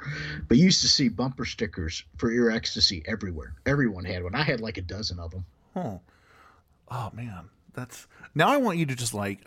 I, I wish it like you should just do a segment for our show where you just explain something like this is a CD, like Boozy explains. Okay, the last question: Did you ever spend time in a dive bar called Tooligans? Hooligans or Tooligans? Tooligans with a T. Tooligans. Hmm. I I don't think I ever did. Uh, up here, I haven't gone to dive bars that much. There's one. I live in a very small town outside of a bigger town, uh, and there is one bar in the town I live in. That's the one I go to. It's kind of divey, but uh, trust me, if I was there, you'd know uh, by now. You you wouldn't be asking if I've ever gone there. Uh, but when I lived in Louisville, I went to a place called the Mag Bar in Old Louisville. That that was my bar. That's the one I went to. So I don't think I ever went to a place called Tooligans. Okay, that's all he had. The next email we have is from that one guy. Literally, that's what his name is. He That said, one or he asked, um, "Hey Boozy, um, what are some of the pros and cons of a career in law?" Like if your in-laws a career. Oh God. Um. Well, let's see the cons. Um, you work yourself to death. I I work my average work day is about twelve hours long. I get into the office uh, between six thirty and seven most days. I leave the office between six thirty and seven most days. Uh, you bring work home with you. There, there's no such thing as taking a weekend off. I have right beside me right now my briefcase. It has three or four files that I'll work on throughout the weekend. Um, when things heat up, you know that is y- your work comes first uh, because what you are really doing is you'll hold somebody's future in your hand. You are their representative in court, and how you comport yourself in the case. I don't do criminal law, but uh, how you comport yourself in a case uh, and the quality of work you do can really make the difference in someone's life between financial ruin or uh, being able to, to move forward and improve themselves, or if you're a criminal attorney, uh, freedom or incarceration. Uh, so it's not a nine to five job. You, you're doing it all the time. I've had a case last year where I worked 20 hours straight for four days straight in, in a row. And that Friday, after sleeping over four days, about a grand total of 10 to 12 hours, um, I overslept. And I didn't get in the office until 9:30, and I got chewed out for that because it didn't matter how many hours I've been working over the past four days. I needed to be there uh, before the office opened that morning so I could get to work on the other matters. Uh, then other times it's very slow. Uh, the money sucks unless you're practicing the right uh, field of law, at least for the first several years until you build a reputation. It is a very appearance oriented career. Uh, people will judge you by the types of suits you wear, types of car you drive, uh, things like that. But you can get around that pretty well. Um, it's stressful. Like I said, you, you really are. You're handling everybody else's problems. I tell clients when they hire me, uh, and many of them have been worried about these legal matters, but I'll look at them and I'll say, eh, you know, go home, breathe, get a good night's sleep. It's my problem now. I'm going to handle this. Uh, and that's not, you know, fluff. That that really is what you hire an attorney. So those those are all the cons. Um, now they're not all the cons, but they're all the ones I can think of right off the top of my head. As far as pros go,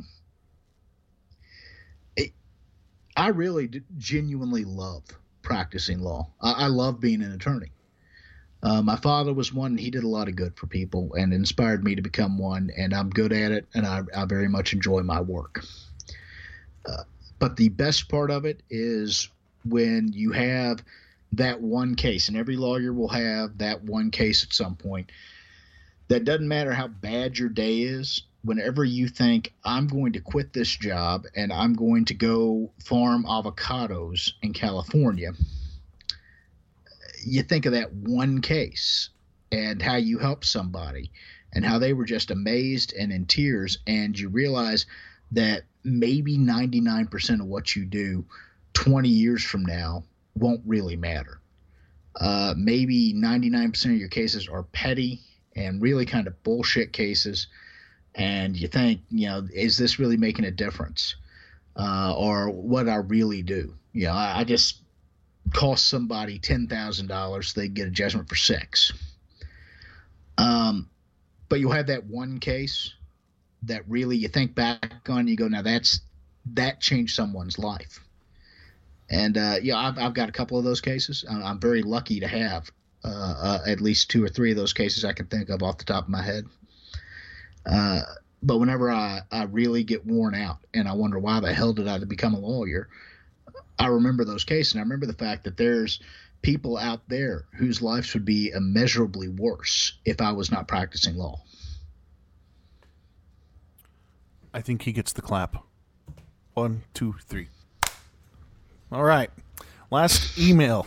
Enjoy your clap. Uh, the last email says from Rhubarb Boozy, you often discourage people from law school. What would you encourage people to study instead, and for what benefits? Signed Rhubarb, who got a fine arts degree and still doesn't regret it, but is weird that way. um, first, I do want to say every lawyer has a moral duty to discourage people from practicing law because uh, the people who really will put up with all the bullshit I just talked about are people who have a genuine love for doing it and they're not going to be dissuaded or discouraged just because some guy told them not to not to practice. Uh, but if even if you are going to law school, it's not just if you aren't, but if you, even if you are going to law school, um, I, I would first encourage everybody to take a year and and work a manual labor job if you can because uh, after a year of that, you have a lot of time to figure out what the hell you really want to do with your life. So you never have to do that shit again. Uh, but otherwise, you know, hard sciences, STEM degrees are always going to be needed. Um, world always needs teachers, although the, the well paying teacher jobs are hard as hell to get. Just study something, whatever it is study something that you can actually make a career at and that you'll want to be doing for the next 30 to 40 years of your life after you, you start down that path. Because if you go in for, say, engineering and you don't know you want to be an engineer, you're kind of locked in for the next 40 years. You've spent all this money. So really look at your options and don't feel pressured to declare a major either unless you have to. Um, as for people who are dead set on going to law school, get a backup degree that will make you money. To look at law and then look at the thing you want to do if you're not a lawyer. And I really hope it's in one of those one of those STEM fields and get a degree in that. You can go to law school with a degree in anything. Uh, you just have to have a bachelor's. It doesn't have to be anything special. It's, this isn't like med school where there's an actual course of study you have to follow to be considered for med school for law school, you, you can have a degree in literally anything and, and get accepted to a law school. So make sure that the degree you do get is one that if after your first year of law school you decide you don't want to be a lawyer, you can turn into a career path very easily. There you go. All right, well, it's time for another break. So get on the toilet and go to potty. Okay, there you go. That's a terrible exit. I know, that's a bad exit. Let's redo it. No.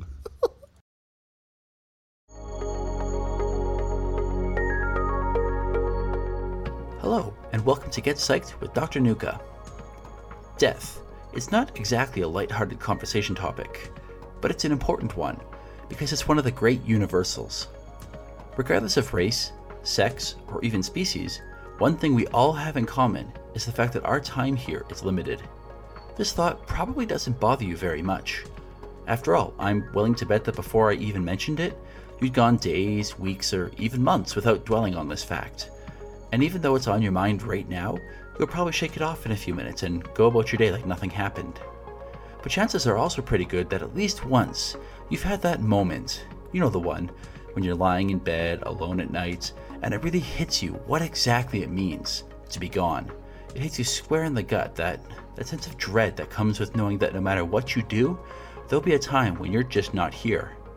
That awful, horrible, twisting feeling can be summed up with one word terror. Psychologists as far back as Freud have talked about the psychology of death, whether it's speculating on mankind's self destructive tendencies or therapists finding ways to help people cope with the loss of loved ones. In recent decades, social psychologists Jeff Greenberg, Sheldon Solomon, and Tom Pyszczynski have taken a fairly novel approach to the study of death, which they call terror management theory. The theory is based on the philosophy of Ernest Becker, and it goes something like this Humans are in a unique position. Like everything else on this planet, we're gonna someday die. But we're also sentient, thinking beings, and as such, we're aware of this fact. We know it's coming. The result is something called death anxiety, that sinking, all encompassing fear of death that I mentioned earlier. Now, this fear ought to paralyze us. After all, why leave the house or do anything when it carries with it the risk of speeding along our own demise? How can we go about our day when the sword of Damocles looms so large and ever present over us? And yet, we don't live in constant anxiety. This is because, the theory states, we all find ways to cheat death by achieving symbolic immortality.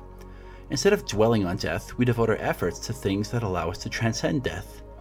For example, some people have kids who they hope will live on and carry on their genes and their teachings long into the future after they're gone. Others strive to create great works, writing stories, creating art, building structures, or just leaving their mark on the world, some kind of legacy that will allow them to be remembered long after they're gone. Others strive for literal immortality, whether it's through the everlasting life promised by religion or scientific endeavors to prolong life and preserve their consciousness on computers indefinitely.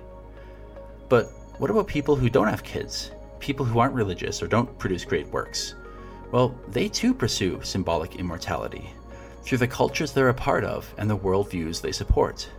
For example, America has existed long before any of us were born, and it's a good bet that it will continue to exist long into the future. If you're an American, it's important to you that America does well, because that's your ticket to immortality. You, an individual, might pass away, but if the culture you spent your whole life being a part of lives on and was made better by your actions, then in a small way, you too kind of live on, don't you? Every purchase you make, every time you vote, every time you stand up and defend your country, you're contributing to something you hope is going to live on after you're gone. With this in mind, terror management theory makes a number of interesting predictions. For example, self esteem is key to terror management theory. Self esteem, according to the theory, is a measure of how well you're living up to the standards of your culture or worldview. If you're a Christian, your self esteem is tied to how well you're living up to Christian values. If you're an American, self esteem is tied to other Americans and how they would see you. Are you a productive, admirable member of the American society? If you're a scientist, your self esteem is tied to your research. And by extension, self esteem protects us from death anxiety. If you're living up to the values of your worldview, you don't have to fear death because you'll live on through your actions and indeed. As long as your worldview lives on, of course. As long as there are other Christians, Americans, or scientists around, your contributions will have mattered. In other words, those with higher self esteem tend to be less anxious about death. Which brings us to another implication of terror management theory. People will vigorously defend the things upon which they base their self esteem. If not, they might lose their source of symbolic immortality.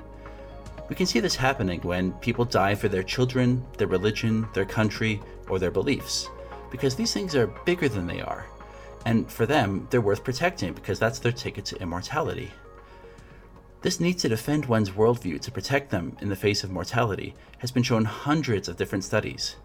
For example, in one study, Christian college students were put in one of two conditions.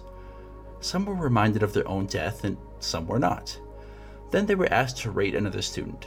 And again, for some of the stu- participants, the other student was Jewish. For others, the other participant was Christian.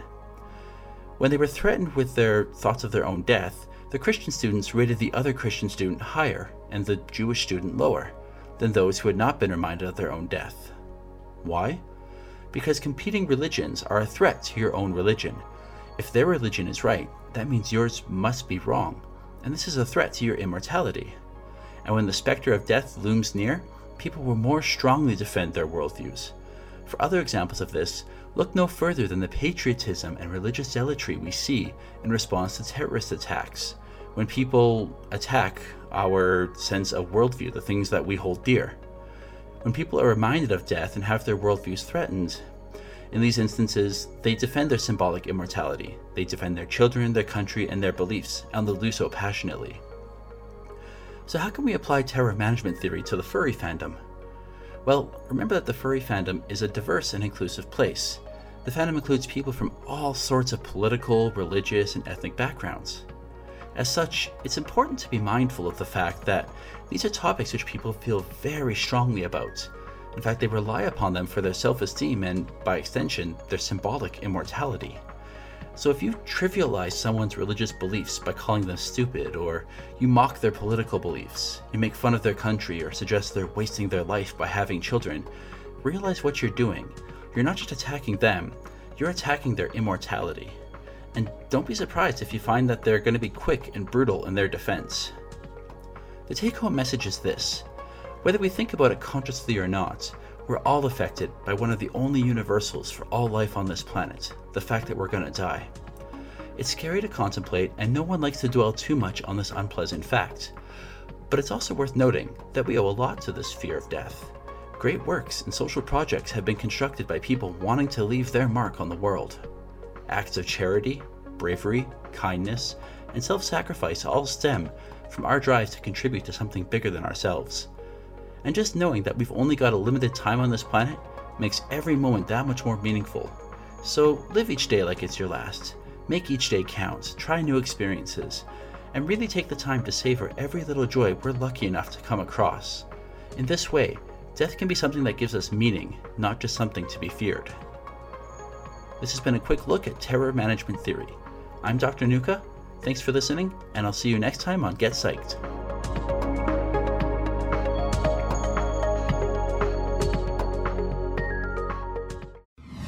Enjoying the show? Tell a friend!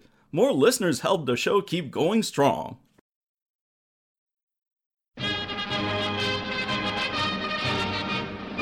You're listening to For What It's Worth, brought to you by For What It's Worth brand nipples.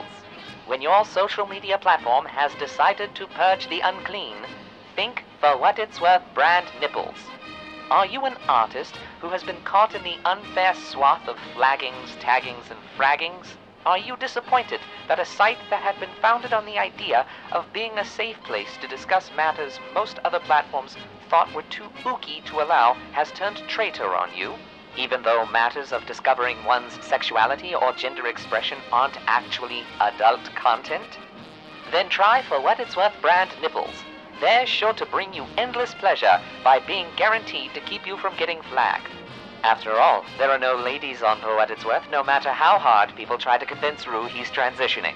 And because of that, there will be no females presenting them. You're totally in the clear. Also, be sure to check out the Patreon campaign for the show. Rue and Tugs are always happy to take your money and use it to make more nipples for you to enjoy. For What It's Worth brand nipples, they're efficient.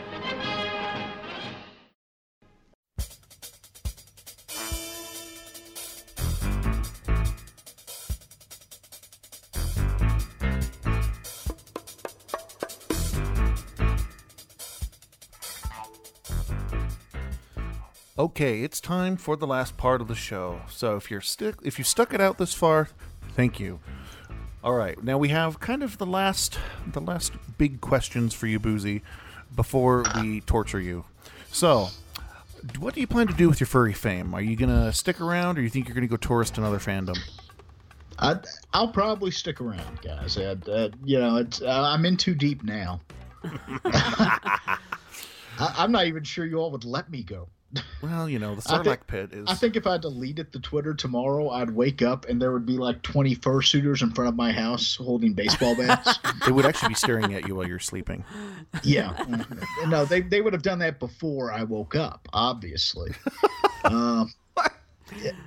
Start finding random bits of fur around the house, realize there's an, a six foot tall rabbit coming in and watching TV when I'm at work. But he's watching. He's watching midgets. Uh, anyway, So, uh, so when you become a permanent resident of the furry community, um, we'll have to get you back on this show again and do the initiation. and do the initiation. We do have an actual ritual where you have to drink from a goblet. So, just saying, I still have the goblet, and we'll give you a What framed I- certificate. What am I drinking? Blood, of course. From a fish. And All right, It's it's a whole ritual seance. It's it's we'll turn the hue lights red. So you so you know how you're saying how you go to different communities and then you all of a sudden find out that it's a cult. We're we're gonna make it so that you you understand that it really is a cult. So we, did record that. Well, well, let me ask. After the initiation, uh, do, do the lesbians invite me to go to the nude beach with them next week? We can, uh, we can arrange that, but first I need to make friends with some more lesbians. there you go. All right. So, next question is How can people get in contact you with for non legal reasons? For non-legal reasons, uh, boozy at lawyersandliquor.com is the best way. That's the the site email. Um, it is my personal site email. I don't give out the other site emails because those go to uh, to my Tumblr elf who helps me run Tumblr because I'm too goddamn old to figure out what the kids like these days on Tumblr. Um, That's the porn site. A- and to my partner who uh, who monitors my activities to make sure that I'm not blowing our entire household budget on a fursuit at some point. Um, I hear what that means. but but boozy at lawyersandliquor.com or uh, I, I should not advertise this, but say DMs are open on Twitter on both accounts. I, I don't close it. I don't block people. I don't mute people. Uh, I, I'm an adult and I'm capable of just ignoring you if I want to. You, So- you may have just made a terrible mistake. What is your Twitter handle? It's at, at Boozy Badger, right? at Boozy Badger. Uh, the the other one uh, that is the the non furry account is at Boozy Barrister. So, Boozy, what is one of the things you recommend all furries don't do to avoid spending time with lawyers? Don't break the goddamn law. read, read your fucking contracts and don't break the goddamn law. You do, do those two things, and ninety percent of the time, you won't need a lawyer. You know, I didn't even make the joke, but like, we very rarely let lawyers come on this show. Like, it's a running joke that we don't like lawyers because usually when I'm talking to a lawyer, it's because something went wrong. Quite. I, I, I like I like to say, with the exception of wills, wills and deeds, Uh, nobody who meets me wants to meet me professionally. They're they're always pissed off about the fact that they have to be talking to me, um, and they really don't like it. Whenever I hear their stories, I go, "Well, you know what you did was really stupid, right?" so, um, but yeah, read contracts. Don't break the law. You'll be fine ninety percent of the time. Okay. All right. So, go ahead. Your final thoughts before we torture you. So, your final thoughts on touristing the fandom, furries at large, or just something you want people to know. uh, touristing the fandom is we keep saying touristing the fandom. I know you explained earlier, but at this point, I'm kind of like that guy who goes to uh, a place that's really nice and says, "Wow, it's really nice to visit. Maybe I'll live here." Um, because if there is a furry equivalent of a condo timeshare, I'm thinking about buying one at this point. It's committing to a Um, convention. Yeah, just buy is. just buy a buy a convention. I'll Well, buy a convention. There Not you go. that. Not that. It's just like you're a regular at, at, at a con. People expect you at that con. Oh God, that's frightening. Then you, Where's you where's the lawyer? Well, you go long enough, you just become a lamp in the corner, right? Like it's no big deal. well, you know, the nice thing is, is when you get your, you know, quote unquote, maybe or maybe not get that fursuit, nobody's gonna know what you are. Yeah, you should get like a fursuit of not a badger. Like get like a snake or something. Snake. I hate I hate to say this. I have a, a pocket artist who, when I got into the fandom, uh, is looking at it and all that, started drawing a bunch of stuff, and they, um, as a way to promote themselves, had said something like, if if I get X number of followers by X date, I'm going to make Boozy a partial. Oops. Uh, she's very very good artist, uh, very talented person. Uh, so her her Twitter is at how about meow with I think an underscore between each word. Uh, but she has been regularly tweeting pictures of the the partial she is making, and it fills me with existential dread because she's she's doing this so I know I actually have to wear it and take pictures in it so that people can see how good she is. Um, You could just have someone else model it. No, now you see, you got to understand. I, I have a feeling of honor, and while I could just slap a badger head on anyone and hide in the corner, I'll actually wear the damn thing. Um, but but she's so, so that's happening, and it it trust me, it frightens me because I'll display it somewhere in the house. I'll put it on a shelf, and somebody's gonna come in, turn around, and go, "Oh, look at all this historical stuff, and there's the maps, and there's your antiques, and that's a fucking badger head. Why is there a badger head on Just this say you went hunting. Um, yeah, big badger. You know that that that's the great thing. You could you could get like a mount, like a mount, like a, a head mount, and you could just put it like over your fireplace. Seriously, like why not? Well, I, I say that uh, that I'm being spotted. And the Furry Friday posts right now are sponsored by uh, InkedFur.com. And when uh, when we hit that, they sent me a print, and uh, I didn't get to choose what print because it was going to be displayed in the house. I, I sent the information on to my partner who chose the print. Uh, so now you walk in and there is a ferret and weasel Doctor Doctor Who print hanging in our living room. And every day I walk in, I look over and I go, that's going to raise so many questions the next time somebody that I work with comes over. Uh, but it's very nice. Uh, very, very nice. But Just say like you know like a distant family member or something. There's there's there's ways. There's ways. All right, so let's do this thing then. Let's uh let's do the topic shifting and go to the game. So you ready? I, I assume I am. Good because because you are the new hotness in the fandom currently, and we we need to assess certain things about you. We have written a game. It's been a while since we've done a game on the show, by the way, um, to to figure some things out about you, such as well, you'll figure that out. But let me read it.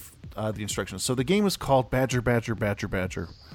And it says, Given your predisposition to be a boozy badger, and in honor of your time spent with us today, we will now be presenting you with a series of questions to prove your expertise. You may not use search engines, Wikipedia, internet based tools, or reference texts to answer these questions as you quest for points. Each oh, correct. well, I had to think about this because if I'm going to give you an exclusion list, it has to be broad. Each correct answer is worth one point, and each incorrect answer nets you nothing but shame. Ready to prove your knowledge about mushrooms, mushrooms? you knew I had that in there. Snake. Yeah, snake. Are you ready? I, I'm ready. Okay. All right, so question number one. By tradition, what are the second most subservient species in the furry fandom? Oh. Huskies? Oh, oh, he got it. Good job. Good job. That's that's good. All right, question two. Who is the de facto spokesperson for the fandom? That is Uncle Kage. That's kind of a gimme. All right, question number three. What TV shows is often viewed as the mo- the first major media encounter to have burned the furry fandom? Oh, that's that. Um, that's that MT. Oh, is it? It's either the MTV one or CSI. You got to choose. Oh, I don't. I can't remember which one's first. Uh, CSI Fur and Loathing. You should have stuck with your gut. Sex Ah. 2K. On MTV. But here's a question for you. Where is PAFCON? Say what? Where is PAFCON? P A F C O N. HalfCon. Mm-hmm. I, I have never heard of that one. I thought you watched the Fur and Loathing episode. Oh, that's the name of the convention in uh, in, in Vegas in the CSI one. Okay. you gave him that one. You gave him that one. Well, uh, you, you gotta understand, I watch CSI, but guys, it's not like I have like pictures of Grissom on the wall over here. So, the fox in the room wants to know what is an SPH? oh God. Um, It's not good. I know. I, I know this one. Um, this was explained to me at length. A uh, strategically placed hole in a fursuit. You are doing really well. I just want to say, okay, we're halfway through. Question six. What online community within the furry fandom is dedicated to alerting artists to potential bad commissioners or customers? Oh. I do not know that one. Uh, It's artists beware. artists beware. hmm That would actually be an interesting thing if you wanted to ever look at artists beware. Hold on, I got my notebook right here. I can jot that one. This will be the second thing we've influenced you to start looking into. the first one was porn. and then we pin. The to be honest, you don't have to influence me very much to look into porn, guys. I know, but we got a great pin tweet out of that because now we're furry Satan. All right, question seven. What was the very first furry convention on record? The very first furry convention, what? Of record. Oh, like exclusively furry convention? Right. I'm not sure. I, I know a little bit about the history of the furry conventions because somebody sent me that uh, that that that stuff by Space Twink. Uh, so I remember how they started, but I don't remember what the first one was. What happened to that? The fail horns failed. Uh, that was bad. So, um, it's ConFurence. ConFurence in California. ConFurence. You, you understand that when you're giving me these answers, I'm putting them directly into a small notebook beside me, right? I figured that I. Some, well, I mean, it's on the record. It's being recorded, so we better be right. Yeah, but I'm gonna want to look this shit up before this airs. So Question eight. On the whole, which corporation has the most influence over the furry fandom? Disney. It's a trick question. We don't have a corporate overlord. Oh, oh no, no, no, no, no, no. Zootopia has changed that answer. Oh, uh, you know, that's, I have seen your porn. You can't deny it anymore. I have seen many. I don't know. I don't know. I, I think that he's going to be able to win this argument, I Tugs. don't because Looney We Tunes should open has had ca- influence on the fandom since the 40s. I don't Maybe, know. But let's see. You have the Robin Hood animated one, which I just very recently saw that picture of the Robin Hood fox bathing, and people saying the moment when millions of furries went, "Mommy, I feel funny." It- you know, It- it's debatable. I have seen people trace it back to Nala in The Lion King with the "come fuck me" eyes during "Can you feel the love tonight?" See, they're not called sex bedroom eyes whatever you call them, sex eyes. Sex me eyes? No. Yeah, it's called sex me No, I- eyes. I, have seen that look on people's faces before, and I know very well what it means. I just didn't. It's never been directed at me specifically, but I have seen it before. Uh, the the real the real the real point of this question is that's one of the things that I believe for just in doing the show I've learned to set the furry fandom apart is we aren't like the Star Wars fans or the Star Trek fans or whatever like they all have a company that made the mythos and we use other company stuff sure but we don't really have a company that owns the fandom You guys create your own lore, and I think that's Yeah. great. Uh, that that is just kind of one of the like the most amazing things that I've seen. It's, it's very early on. I was saying, okay, guys, tell me about some other furry legends because I want to know this shit. It's it's amazing. It's almost like walking into an undiscovered Native American tribe that's just been living in like a very isolated corner of Des Moines, Iowa. Which, if you've ever been to Des Moines, is not that unrealistic. It's a ghost town sometimes I bet um, and have their own lore and backstory that they built up over the years to explain everything. And, that's kind of what the furry fandom's like. It's just it's amazing to see uh, how you all have have taken you know maybe a, a picture or a movie that you liked and a love for a style of art and certain types of characters, and you built up this just huge amount of lore around it. All right, so question number nine. What is the number one activity furries do at a furry convention? Oh. I want to say drink, but I'm really split on that and dancing and hugging, talking, having fun, playing board games, playing video games. Um, I mean, I've been I've been to one. These are all the things I saw. So I'm sorry I don't agree is, ha- with is having fun an answer? Can I just say having fun? Um, no because Yes. no Yes. read the answer read the answer read the answer Okay, okay, okay. Get together and then stare at their phones and talk to other people on their phones. Just saying. Just like you know, they're- right next to each other tweeting each other. when you go to when you go to AC Watch, people be like, "Oh my god, I missed you." They'll hug and then look at their phones.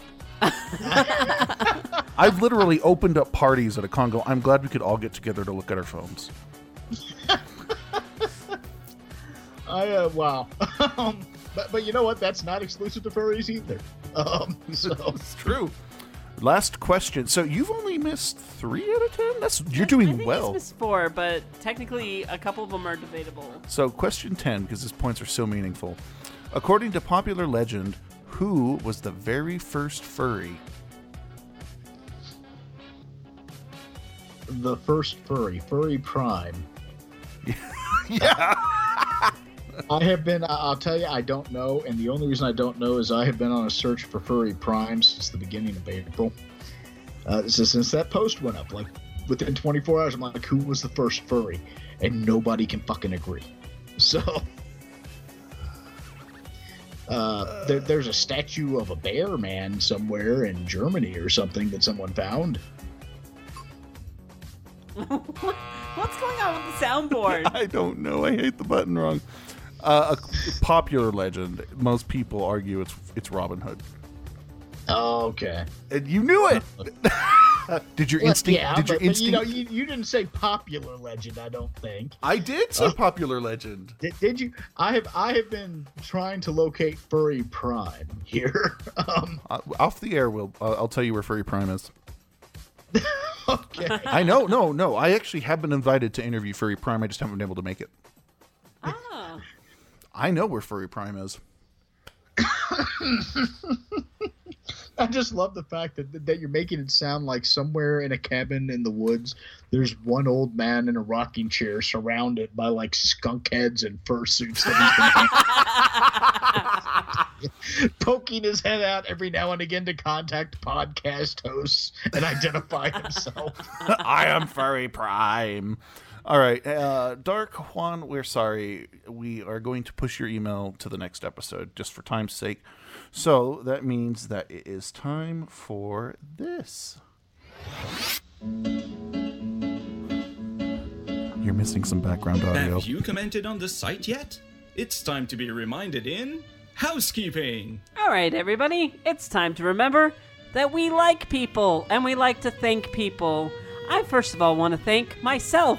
I am very selfish. And I like to thank Tugs over here because he's an amazing guy. I also like to thank Koru and our amazing um, audio people. Oh, darn it. I Fire failed. Breath? Yeah, well, Fire Breath. I was going to say Fire Breath, but he's not an audio people. So then, and also Voss. So. I'd also like to thank Harry Grundle for supporting Rue. Oh my gosh, times. Harry Grundle will marry forever. I'm glad you like Harry Grundle. Oh, I, I love my boyfriend, and Harry, Harry Grundle is just gonna have to wait. I don't know if I can do this any longer. Okay, the next thing we would like to remind everyone is comment on the show site because when you do that, it makes it look like people listen to the show. We like social media sometimes when there's not drama on there, but if you could post some stuff about for what it's worth, that would be great. Yes, also be sure to tell a friend if you like the show. More listeners means more possible Patreon patrons. Also, we love Telegram. Telegram's amazing. I love You- Telegram. You, should join our Telegram channel. yes, if you go to forwhatitsworth.com and you are over 18, I don't care what the age of consent is in your state, you can join. But if you're under 18, you will ruin it for everyone and we will pull the public link down. So please don't do that. Just wait. I know it's hard, but just wait. So, Tugs, what are we going to be talking about next? the next episode we are actually going to really do the convention parties thing so we have some emails we'll pull those out but we'll take emails again. So if you missed it go ahead and send one in. Or if you like this episode and had an emotional reaction or not an emotional reaction send your email in and let us know what you thought of boozy. Did he sound the way you thought? I didn't know you had a southern twang in your voice. I think it's cool. Yeah. I and you know what? The mailbag's kind of empty, you know, so we, we need a little bit more love in there. So please feel free to to send us some lovely different questions so that we can answer them. Yay! so i think that's it So this has been Rue. this is tugs say your name So what? Oh, uh, boozy. and you've been listening to For, What, It's Worth. Oh, yes! You didn't say the show name. We don't ever tell you. So now you get to say the show name all by yourself.